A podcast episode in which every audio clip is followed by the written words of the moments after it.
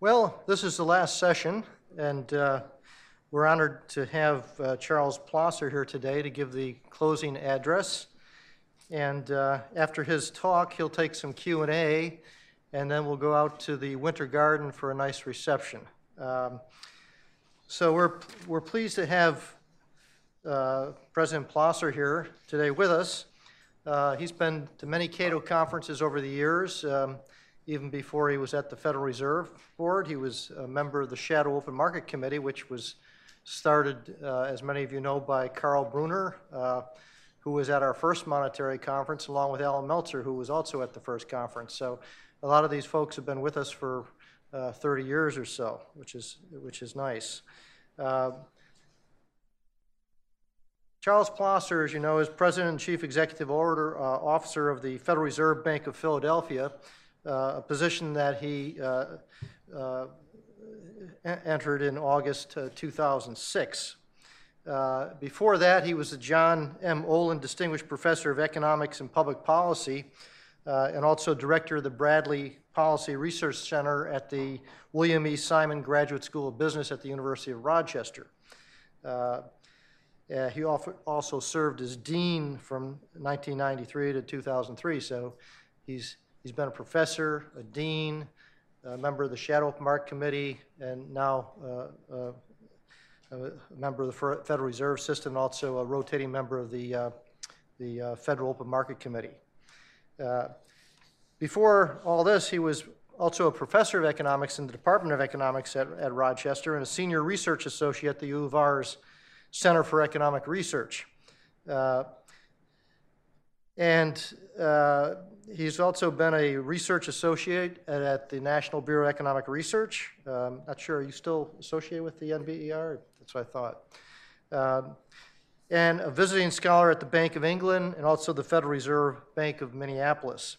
He's the author of numerous articles uh, in scholarly journals and served as co-editor or associate editor of several leading economic journals. Uh, Charles holds a MBA and a PhD in economics from the University of Chicago. Please help me welcome Charles Plosser.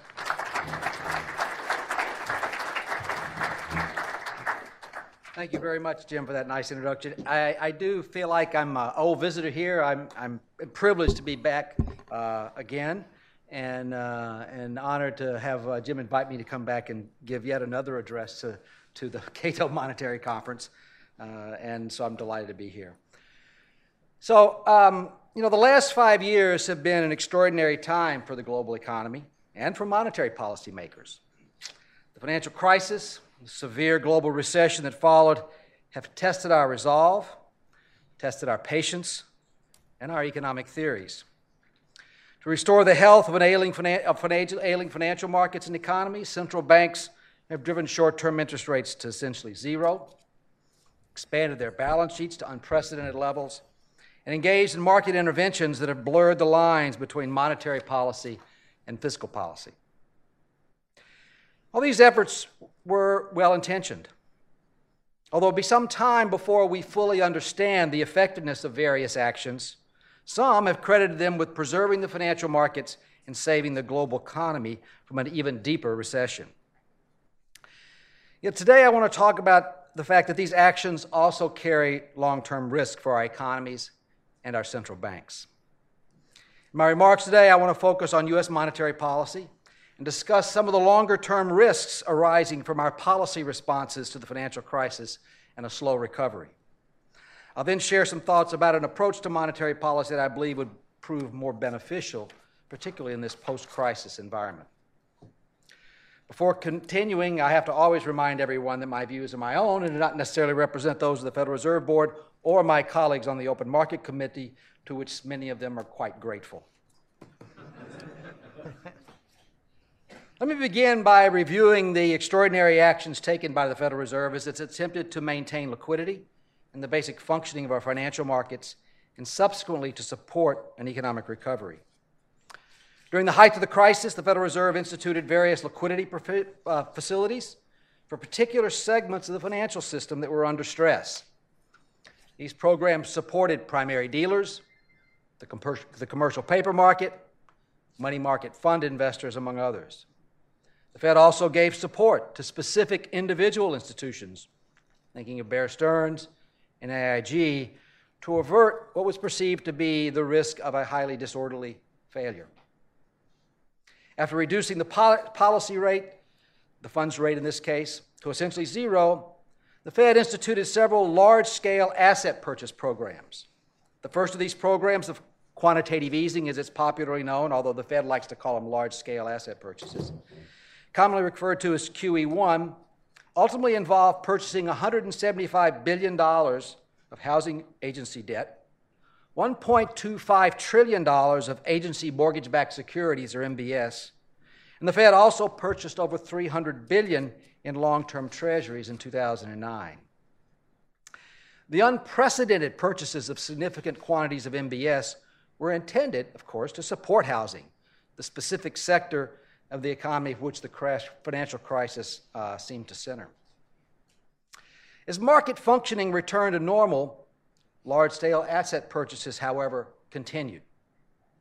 But the purpose shifted from providing shifted from being a lender of last resort and financial stability to defending against deflation and providing monetary stimulus. As the economy struggled to recover and deflation became a concern, the Fed implemented QE2, a program of purchase $600 billion of longer term treasuries. And most recently, the Fed instituted what's now called QE3, an open ended program to purchase agency MBS at a pace of $40 billion a month, and to continue doing so until the labor market has experienced a significant improvement. In addition to the asset purchase programs, the Fed's been engaged in a maturity extension program, popularly referred to as Operation Twist, an intervention that was last attempted with little success, I might add, in the 1960s. The objective of this program is to flatten the yield curve by removing duration from the market. Finally, the Fed has attempted to alter expectations about the future path of monetary policy and the economy by issuing forward guidance about how long it expects to keep the Fed's run Fed funds rate exceptionally low. As of September, that expected date was at least through mid 2015. As a result of all these initiatives, the Fed has now held the policy rate near zero for almost four years. Its balance sheet is three times larger than it was before the crisis. And the composition of its balance sheet has shifted towards mainly longer term, housing related, and Treasury security compared with mostly short term securities it held before the crisis. Indeed, at the end of this year, the Fed will hold almost no short term Treasuries. Despite these extraordinary efforts by the Fed, our economy remains lackluster. Employment remains uncomfortably high and is declining only slowly. Economic growth is mediocre, and confidence in the future remains subpar. Now, looking at this state of economic affairs, one might conclude that the Fed just hasn't done enough. Since the Fed seems to be missing on the employment part of its mandate, some suggest the Fed can and should continue to pursue more accommodation as long as inflation remains contained. But this isn't the only conclusion one can draw from the evidence. Instead, one could conclude that the factors contributing to the mediocre performance cannot be offset by monetary policy. That is, monetary policy is not the right medicine for the disease that ails us. Now, this alternative hypothesis should not come entirely as a surprise or as some radical point of view. The ability of monetary policy to influence employment has long been recognized as a tenuous one at best. Indeed, the current workhorse models in macroeconomics rely on some form of wage or price stickiness to generate the real effects of monetary policy. As wages and prices adjust, the effects of monetary policy on the real economy should dissipate. In other words, the effects are purely transitory.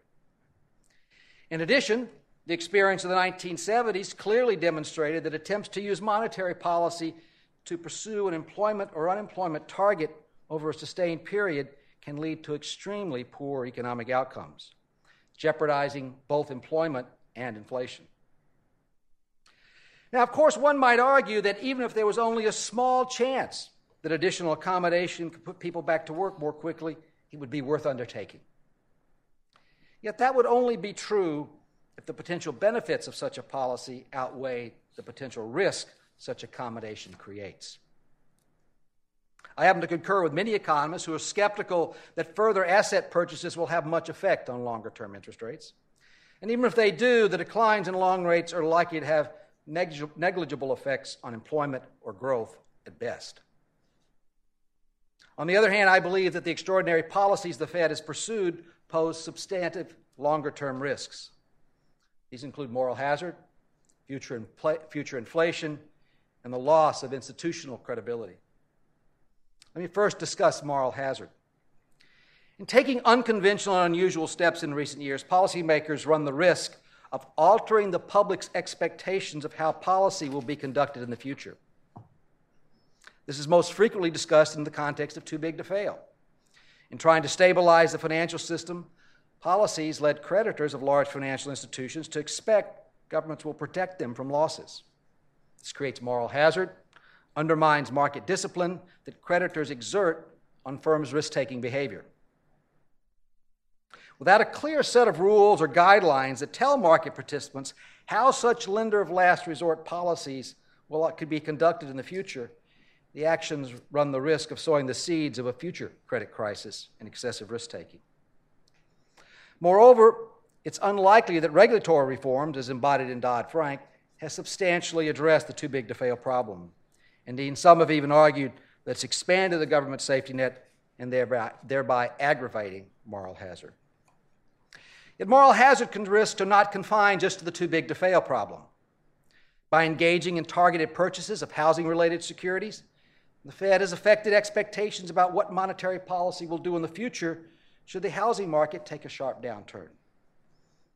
Will market participants now price housing related assets with the expectation that the Fed will protect the market from significant losses? Will investors in other markets expect similar treatment and therefore be encouraged to take excessive risks? Similarly, will holding rates at zero for such a long time spur increased and undesirable risk taking in the search for higher yields?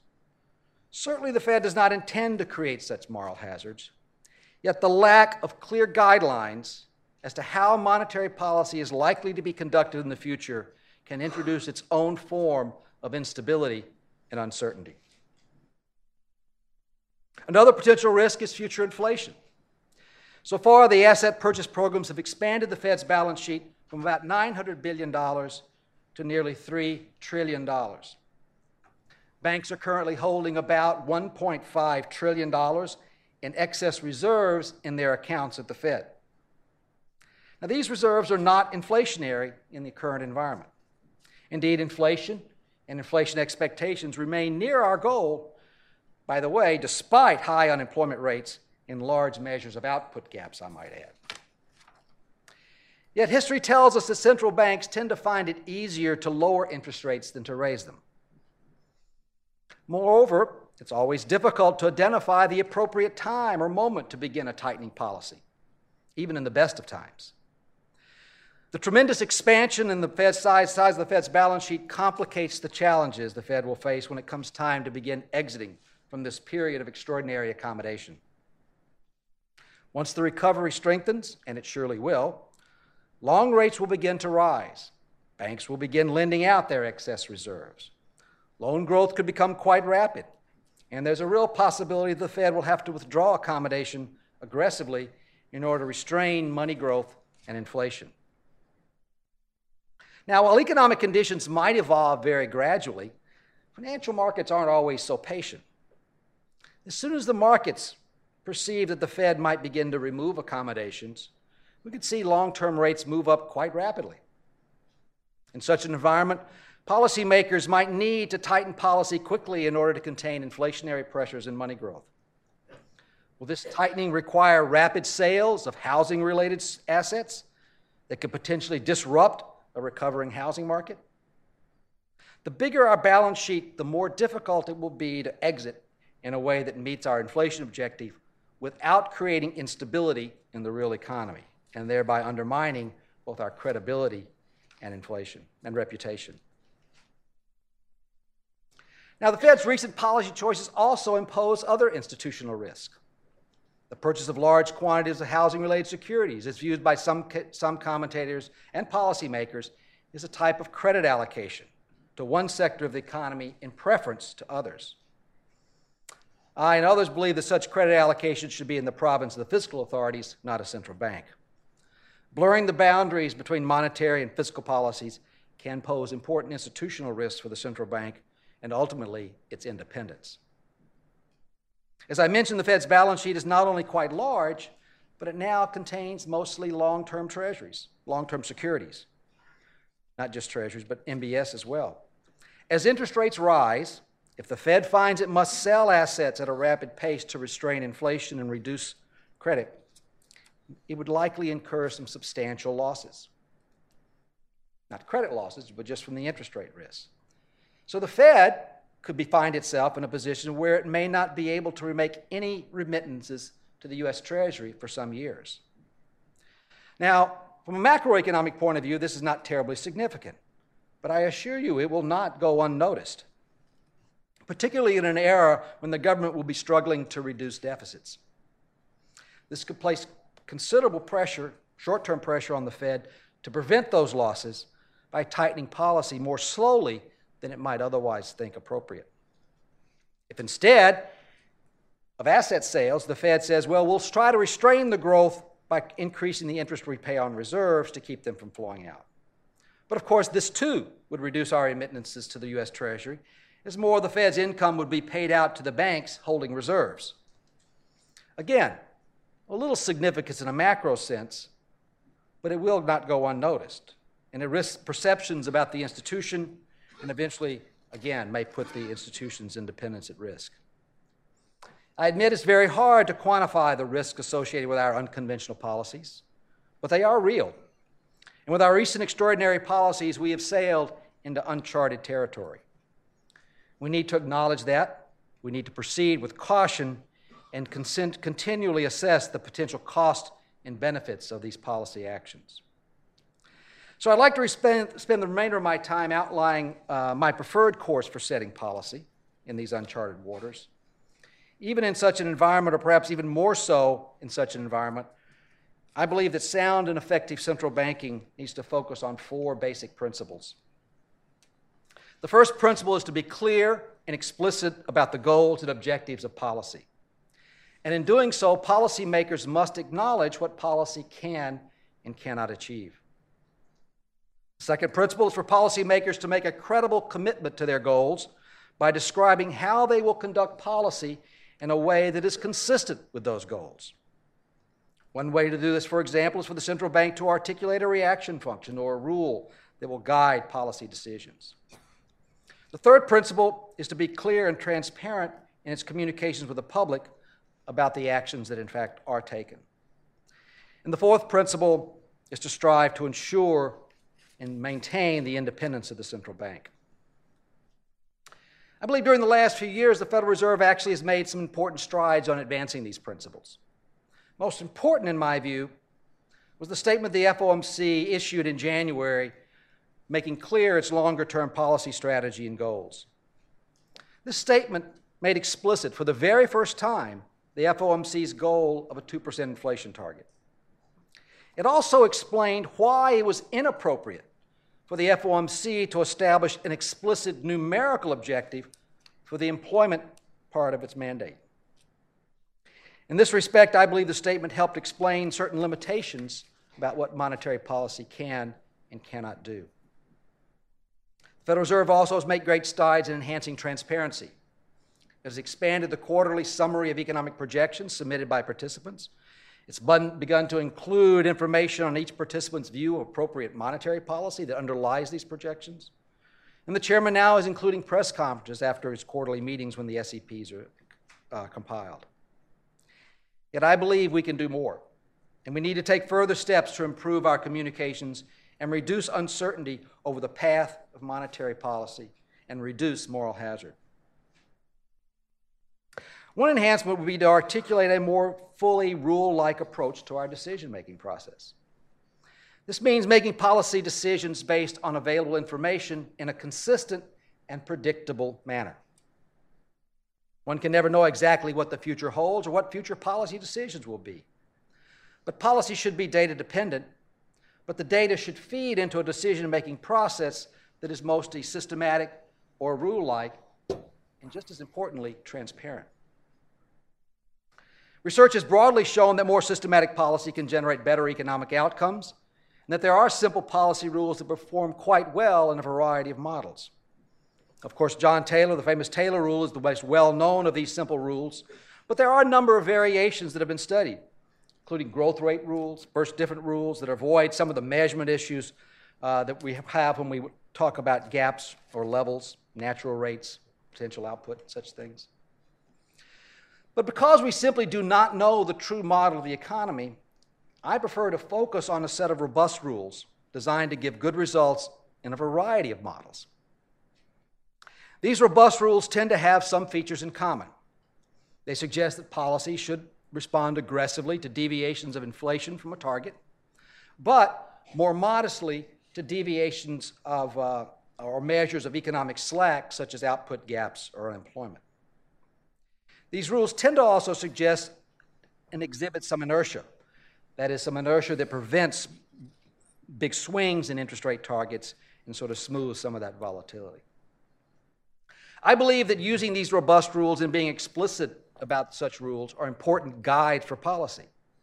We can make policy more transparent and make policy actions more predictable.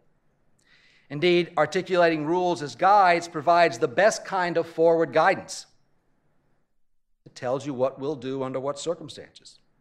And that, in and of itself, is helpful in stabilizing the economy and the path of inflation. In this approach, the FOMC would describe its policy decisions in terms of how the arguments of such rules change. For example, we could indicate that we chose to tighten policy because inflation or inflation expectations rose, or some measure of resource utilization, such as uh, capacity utilization or unemployment or employment growth or an output gap, have improved. Conversely, we would explain that we took action to increase accommodation because inflation or inflation expectations fell or some measure of resource utilization weakened. This would have an added benefit of accountability, as this approach would require policymakers to explain why they might choose to deviate from these guidelines that the rules provide. That's good communication. With the Fed funds rate at zero and the Fed engaging in large scale asset purchases, now may be one of those times to deviate. For example, some economists have argued that because the policy rate has been stuck at zero for some time, policy should be set in a more accommodative stance than it otherwise would be suggested by these sets of rules.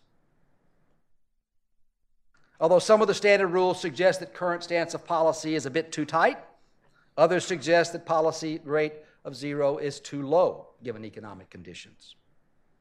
So it's not clear that policy rates today are that far off the mark. While the zero bound needs to be considered in setting appropriate policy, it does not mean, in my view, that the systematic approach I am suggesting should be abandoned or just simply ignored. Instead, I would argue that we use the rules as guides and then explain why the zero bound might suggest us deviating from them, and, and if so, when that would be appropriate and why and how we might reach going back to those rules. This approach will be particularly helpful when all the rules begin to focus on tightening. I believe this systematic approach is also preferable to calendar date forward guidance that the FOMC is currently providing. I also think that it's preferable, preferable to, than proposals to use quantitative thresholds to convey policy guidance. The committee first used calendar date forward guidance in August of 2011 when it indicated that it anticipated that economic conditions would likely warrant keeping the Fed funds rate exceptionally, low at least through mid 2013. In January 2012, the committee lengthened that horizon to at least late 2014. And in September, it lengthened it again to at least mid 2015. There is no rule, there are no guidelines about how we determine those dates. Date based forward guidance is problematic. And I said so back in 2011 and opposed this decision for exactly these reasons. Instead, a systematic approach needs to provide data based forward guidance. And systematic policy rules do just that. Policy decisions should be made and explained in terms of economic conditions, not the calendar. I also prefer these more systematic or rule based approach. Um, to those where some of our colleagues and some people have talked about indicate that we will not contemplating raising the funds rate while the employment is above some level or inflation is below some threshold. Some people call these thresholds, some people call them triggers. Some view these triggers or thresholds as a way to move away from calendar date forward guidance by specifying economic conditions that might prevail when the Fed begins to reverse course. Once either those thresholds is met, the committee will consider whether to take action or not. That is, meeting a threshold may be a necessary, but it is not a sufficient condition for action. In my view, this threshold approach could cause, cause some long lasting confusion, especially if the thresholds are misinterpreted as the FOMC's longer term policy goals. How do you decide on what are the right numerical values? Moreover, if numerical thresholds were provided as a way to convey forward guidance for the funds rate, a, a numerical stopping rule would also be needed to convey when the ongoing purchases of QE3 assets should be expected to end. This means we would have multiple thresholds associated with multiple tools. I think it would be very difficult to describe all the various conditions necessary for this multifaceted tragedy and communicate to the public in a comprehensible and credible fashion. I'm concerned that we would create more confusion, in fact, than clarity.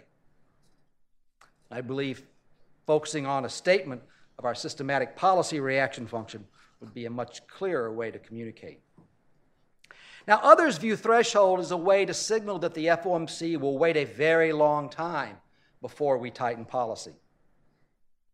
Thought is that this could improve consumer and business confidence and a sustainable recovery, and this will spur increased spending and reduce savings today. But in order for this to work, the public needs to believe that the Fed is making a credible commitment that it will not deviate from, even if it appears desirable to do so at the time. According to this view of forward guidance, the Fed would be trying to manage the public's expectations in a fully credible way. I don't believe there is any empirical evidence that we, can, that we can be successful in such a strategy, or that we're as credible as we might think we are, or that there is any quantitative significance, even if we could. Moreover, even if the action were credible, for it to be successful, the public must understand how the Fed is trying, is, will be responding to changes in economic conditions after the thresholds are reached. That is, they will need to understand the Fed's reaction function after the thresholds. Will the FOMC tighten quickly? Will it tighten slowly? On what basis will they make that decision? The threshold approach says nothing about that. So, to believe that this approach to forward guidance will succeed in providing stimulus, as some people think at the zero bound, we must have an extraordinary amount of confidence in the Fed's ability to manage expectations with complete credibility even though the Fed's never bothered to articulate a reaction function and a, a systematic approach to policy before. I believe a systematic approach is more transparent than thresholds because it gives the public much more information on how those policy decisions will be made based on changes in economic conditions, not just what will happen at a point or may happen at a point in time. Ironically, had the FOMC tar- uh, articulated and followed such an approach before the crisis, it might be easier to pull off. But to change your policy strategy and to change your approach to policy in the midst of a crisis seems to be destined for failure. In summary, I believe that some of the reactions the Fed has taken to address the financial crisis and the slow economic recovery, while well intentioned, have created some long term risks for the economy and for the Fed as an institution. Excessive focus on the short term can result in long term problems. Avoiding or ignoring these long term risks is dependent on the Fed executing a graceful exit from this period of extraordinary accommodation. Such an exit depends on the Fed's ability to be systematic and transparent about its policy decisions and could be enhanced if it could do so. Over the past several years, the Fed has taken some beneficial steps toward increased transparency, which I believe will serve the economy and the, and the Fed well in the future. But I believe the Fed should continue on this path by more clearly articulating a systematic approach to policymaking centered on a set of robust rules as guide to both its policy decision and the way it communicates those decisions. Thank you very much. I'll be happy to take some questions.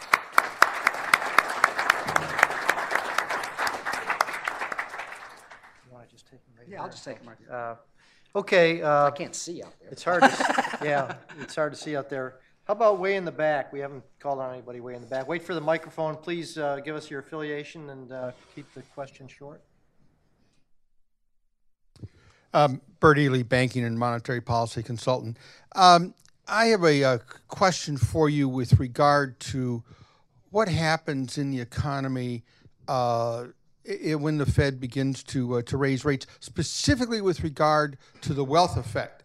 When rates go up, that of course is going to uh, knock down bond prices, and we have an enormous quantity of bonds uh, that have been issued at uh, at very low interest rates. But it also uh, would affect uh, capitalization rates for real estate assets. So it seems to me that when rates go up, we're going to see a significant uh, negative wealth effect, particularly in the private sector. My question is this to what extent are you concerned about that negative wealth effect? And to the extent that it really starts to bite in the economy, what would the Fed then do? Well, I, I think, as I pointed out, uh, the problem we face is when time comes to exit and we reverse course, you'll have a lot of these effects. Bond prices will fall, interest rates will rise, and uh, then what will we do in the face of that, particularly when it turns, turns, turns to a case of generating more inflation? And um, uh, I think you always have that problem in a tightening cycle on, on, on that side. But uh, I really don't, uh, I, I think that that just sort of is a consequence of being creating all the liquidity that we've created, of sitting in an economy that's been very, uh, very sluggish, and all the liquidity and low interest rates that we've kept for so long. And I worry about what's the transition going to look like to get back to a more stable set of affairs. How does, if it all occurs very gradually, as I suggested, things could go smoothly. That's a possibility. I- think there's reason to be concerned about whether that's going to be the path that the financial markets follow, and then what, how will have we have to react to that? That could be very problematic and a consequence of what we've been doing in by taking these short-run views towards policy. Bill, you want to uh, get Bill Poole? You know, you never take questions from your former colleague and former president of a central of a reserve bank. it's unfair. You, right, Bill, you do when we're sitting over beers together. um, here, here's my question. It has to do with Operation Twist. And I believe that Operation Twist itself is a pretty trivial thing. But the question has to do with transparency and uh, credibility, which is not a trivial thing, as you emphasize. Unless I am really missing something, everything that the Federal Reserve has done to change the mix of bonds and bills held by the public, the Treasury could have done equally well by changing the mix of bonds and bills that it issued. Right. Everything. Everything. Down to the last nickel. So, what is the presumed advantage of the Federal Reserve doing it? Has the Federal Reserve ever discussed the advantage of the Federal Reserve doing it rather than the Treasury doing it? Has the, the, the Fed has made the case, which I don't think is is is really convincing, that the twist has a positive effect. But why hasn't the Fed simply then recommended that the Treasury change the mix? And why hasn't the Fed discussed this issue at all, as far as I know? Oh, well, actually, actually, uh, I've talked about this issue when we started this in, in several speeches. I made exactly that same point. But, and but I think, Fed and I leadership is not discussed. and I and I think that uh, it is a subject that the committee talked about, um, and I happen to believe that it is uh, inconsequential. It didn't work in the 1960s, and I don't think it had much impact this time as well. Uh, and it is. It's a purely fiscal operation that the Treasury's Department of Debt Management could have conducted on its own. Um, uh, the only the only argument one can make is to say, well, if the debt management people either don't do it, then um, is there an advantage to the Fed doing it? Well, I don't I don't see a whole lot of advantage to that, uh, and uh, so I think it's a it's a fairly uh, inconsequential action by the Fed. Uh, and um, it doesn't, it, the, the advantage that some people would have said, well, you know, at least it doesn't increase the balance sheet, which it didn't, but it does, it has changed its contribution considerably. So I think that um, I'm not going to defend the policy because I don't think it was, uh, um, it, it was that effective. And I do think the other thing is, is that you have to ask the question, well, if the Fed does this, what's the reaction function of the Bureau of the Public Debt? They could actually undo it. Um, and indeed, it's hard to know whether they did or didn't. Um, I would say that there's some evidence that they announced a, a buying plan in advance. And the way you would you would um, determine whether they actually actively undid the operation would did they change that buying plan? There's not much evidence of that, but still, fundamentally, it's an execution. It's a it's a policy that could have been done by the U.S. Treasury with no with no no role played by the Fed whatsoever. Absolutely. How about over here?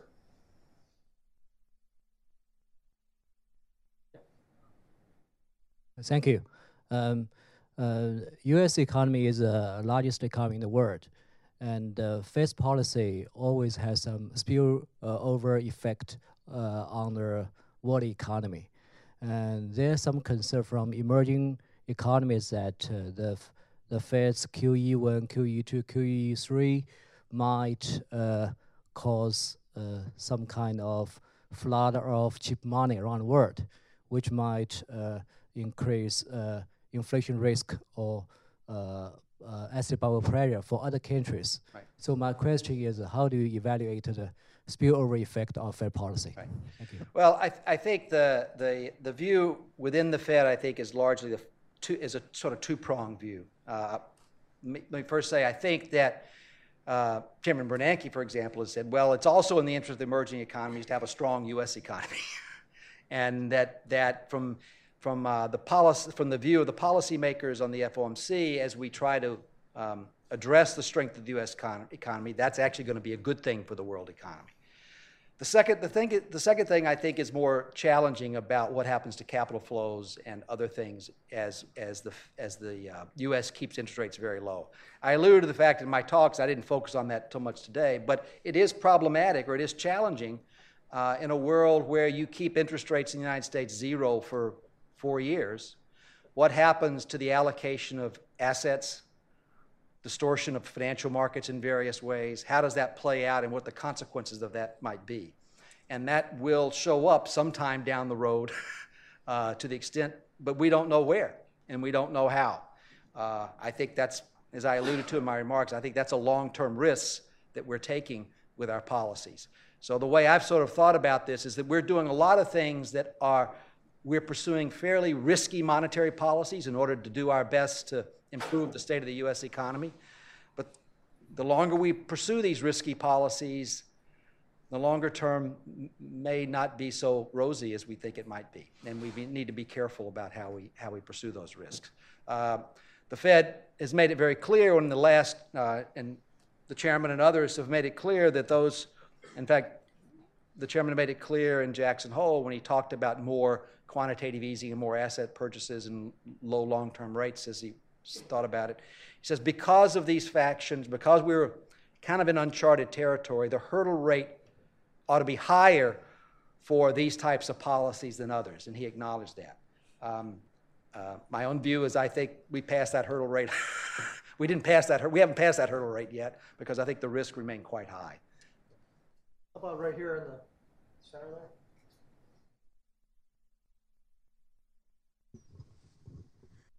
Don Burkett, uh, like your views on two points. Hear me now? Yes. Okay. I don't know whether anybody else can. I can hear you. Okay. Uh, Two points. Uh, What was the reasoning behind paying interest on reserves?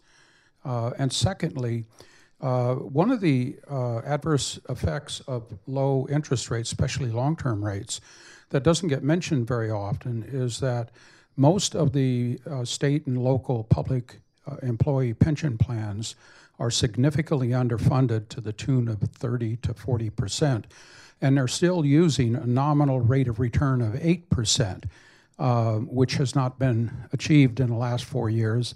and will probably not be achieved in the next three or four years. In fact, the Federal Reserve has said don't count on it. And every year that goes by, these become tremendous unfunded liabilities. Uh, so I like your, your view on that. I agree.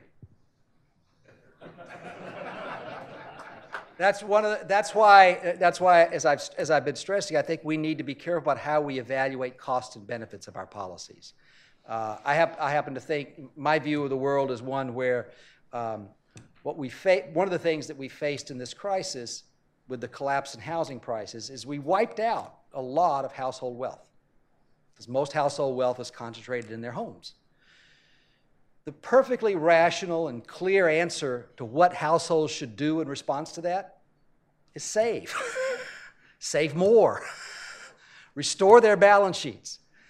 Um, public policies, whether it be through fiscal policies in the government or whether it be through um, uh, monetary policy trying to lower interest rates, is what are we trying to do? We're trying to say, no, no, no, don't save, spend, spend, spend. And the households keep saying, no, no, no, we're not.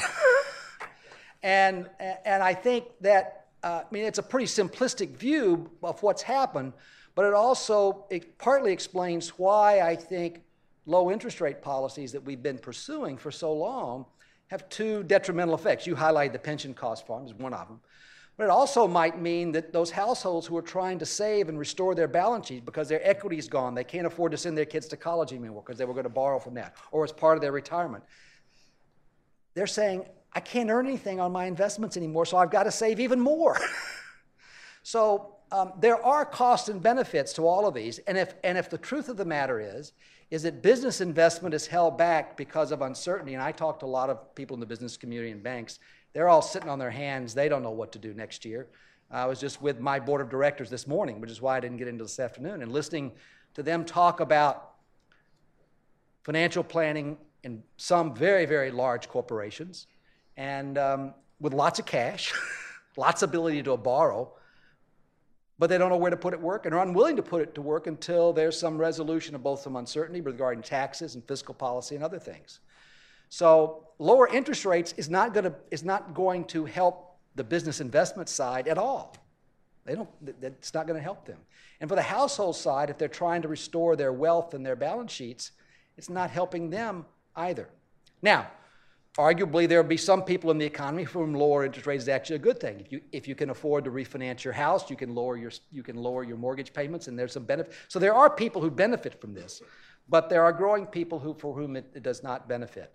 And I think the, uh, I think the challenge is, is that um, um, we won't see a, re- a return to substantive growth until both there's a resolution to uncertainty on the business side and they're willing to see clarity enough in the future for them to begin investing. And the households in particular have deleveraged enough and restored their balance sheets so that they're comfortable going back to a more uh, uh, positive spending mode. We may be in a world, for example, where in the past, people often talk about um, um, the U.S. economy being consumption oriented and that consumption was a 70% share of GDP. You know, it may be that the future that we see is one where it's not 70% of GDP. Maybe it's only 65% of GDP or some number like that, some lower number in steady state. That's going to that's going to take a very complicated transition for the economy to adjust to. It's going to take a transition to what kind of goods and services consumers will purchase in a world where they're only consuming 60 cents out of the dollar rather than 70%, 70 cents out of the dollar. So there are lots of structural changes that I think that are taking place. And uh, we have to understand that monetary policy isn't the solution to all our problems. And if we continue to face that, if we continue to have a world and, and encourage a view of the world that says we can fix it, and we fail, then we lose credibility and we lose our ability to control the things that in fact we do. I'm very fond, I use it all the time, and I'll end this with, with uh, uh, I'll, I'll, paraphrase, it won't be quite right, but it'll be close. Um, a quote from Milton Friedman, who said, We are endangering, we're asking monetary policy to do things that it cannot do, to achieve goals it cannot achieve, and in doing so, putting at risk the contribution that in fact it can make. That was said in 1968, I believe, or 69. in part of his presidential address to the American Economic Association. I think that warning is at least as apt today as it was in uh, 1969. So with that, thank you very much.